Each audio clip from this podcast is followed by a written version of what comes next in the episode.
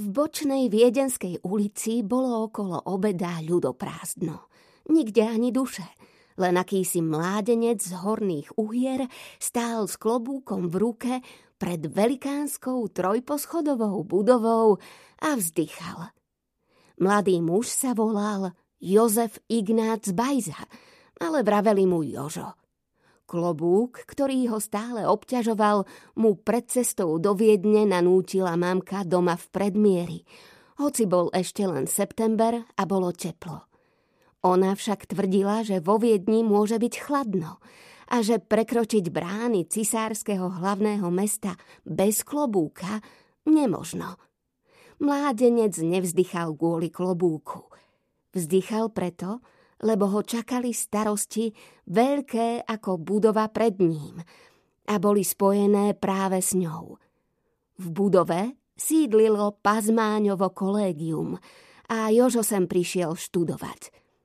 Tým by sa splnil mamkin sen a on by sa stal rímsko-katolíckým kňazom, čo bola veľká vec a Jožo si to uvedomoval – za kňazov tu študovali mládenci zo všetkých kútov Uhorska a Jožo vedel, že je medzi nimi aj kamarád Jano Daniš z Jabloňového, ktorého poznal ešte doma v predmieri a počas ročného štúdia v Trnave sa skamarátili. Jeho cesta sem ubiehala doposiaľ hladko a už sa zdalo, že sa na nej nič zvláštneho neprihodí, no len čo prišiel do Viedne, zjavila sa prekážka – v meste zúrila nejaká hrozná nemoc, cholera alebo niečo také. Ponuré plagátiky so smrtkou vyseli najmä v jednej štvrti. Tam po uliciach chodili vo dvojiciach zdravotní policajti, zahalení od hlavy po pety ako strašidlá a z masky im trčal dlhý nos. Mali vedrá a lopatky a všade, kde sa váľali smeti a odpadky, rozsýpali biele vápno. Za policajtmi hrkotal voz s nakazenými. Odvážal ich do špitálu. A o kúsok ďalej Jožo začul smútočný spev malého sprievodu pozostalých. Šli za iným vozom, s mŕtvými v plátených vreciach. Na čele kráčal kňaz, za ním kaplán, ktorý pískľavo zaťahoval. Keď zabočili k mestskému cintorínu, spev postupne zanikol – Jožo stál ticho ako pena, ale nevnímal pískľavý spev. Sústredený bol len na dobiedzavú myšlienku, čo mal v hlave.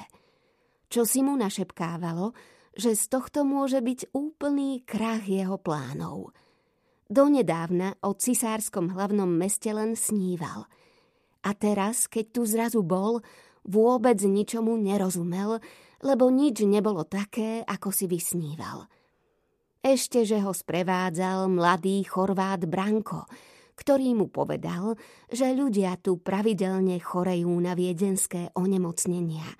Tie sa vždy šíria ako blesk. Bránka spoznal len nedávno. Zoznámil sa s ním v malej osade, ktorá ležala na okraji vnútornej Viedne.